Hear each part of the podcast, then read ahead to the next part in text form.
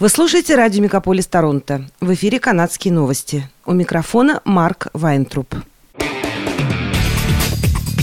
Радио «Мегаполис».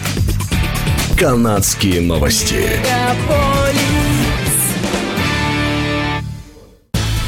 В эфире «Канадские новости» у микрофона Марк Вайнтруп.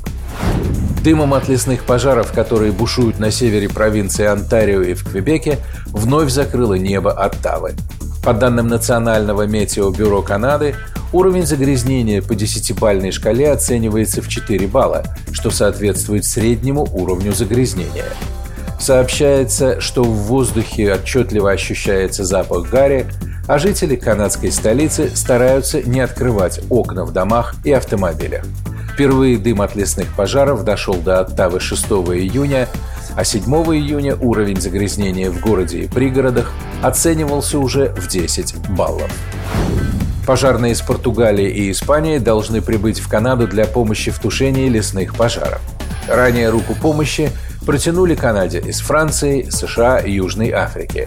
В настоящее время ситуация оценивается как самая тяжелая в 21 веке. Провинции Альберта из своих домов эвакуированы 14 тысяч человек, в Квебеке – 7200.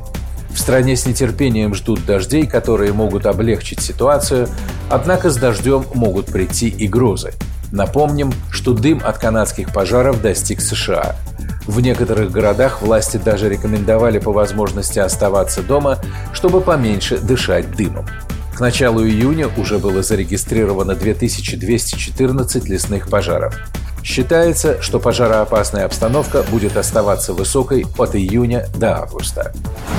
Статистическое управление Канады сообщает, что население страны достигло нового рубежа – 40 миллионов человек.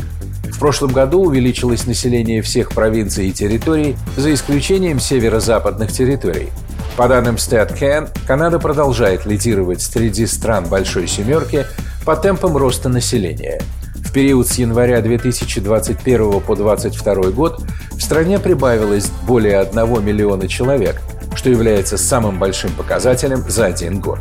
Согласно текущим прогнозам статистического управления, население Канады может достичь 50 миллионов человек к 2043 году, что раньше, чем предполагалось ранее. Эту тенденцию в значительной степени определяют мигранты. На них в прошлом году пришлось 96% всего прироста. В 2021 году коренные народы Канады составляли 5% в населении страны.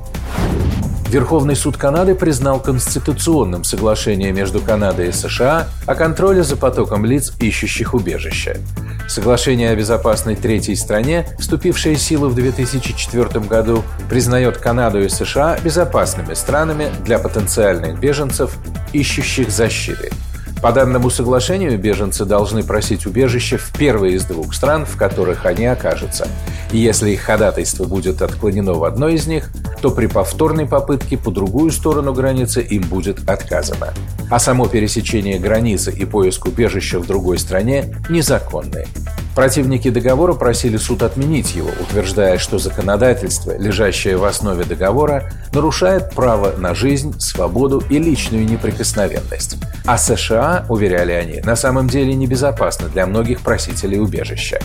За первые три месяца 2023 года, до того, как соглашение было распространено на всю границу, Канада получила 14 192 ходатайства о предоставлении статуса беженца от лиц, нелегально перешедших границу. Министр иммиграции Канады Шон Фрейзер сообщил, что депортация иностранных студентов, которые стали жертвами мошенничества, приостановлена. Решение о депортации будет принимать целевая группа, каждый случай рассмотрят индивидуально. Некоторым жертвам мошенничества предложат остаться в Канаде, чтобы завершить подачу заявления на получение постоянного вида на жительство или учебу. Считается, что мошенники, ответственные за поддельные документы, находятся в Индии, что затрудняет привлечение их к ответственности. В 2017 году 150 иностранных студентов получили поддельные письма о зачислении в университеты в Канаде, став жертвами мошенников. Некоторые студенты не знали, что их документы были подделаны, пока не подали заявление на получение вида на жительство, отметил Фрейзер. По словам министра, 57 студентов получили уведомление о депортации. 8 студентов депортированы, 10 уехали добровольно. Брэмптон и Миссисага входят в число 26 городов, которым правительство Форда предоставило полномочия сильного мэра – Strong Mayor Powers. Об этом в пятницу объявил Стив Кларк, министр муниципальных дел и жилищного строительства Онтарио. Расширенные полномочия вступят в силу в крупных и быстро растущих муниципалитетах 1 июля этого года.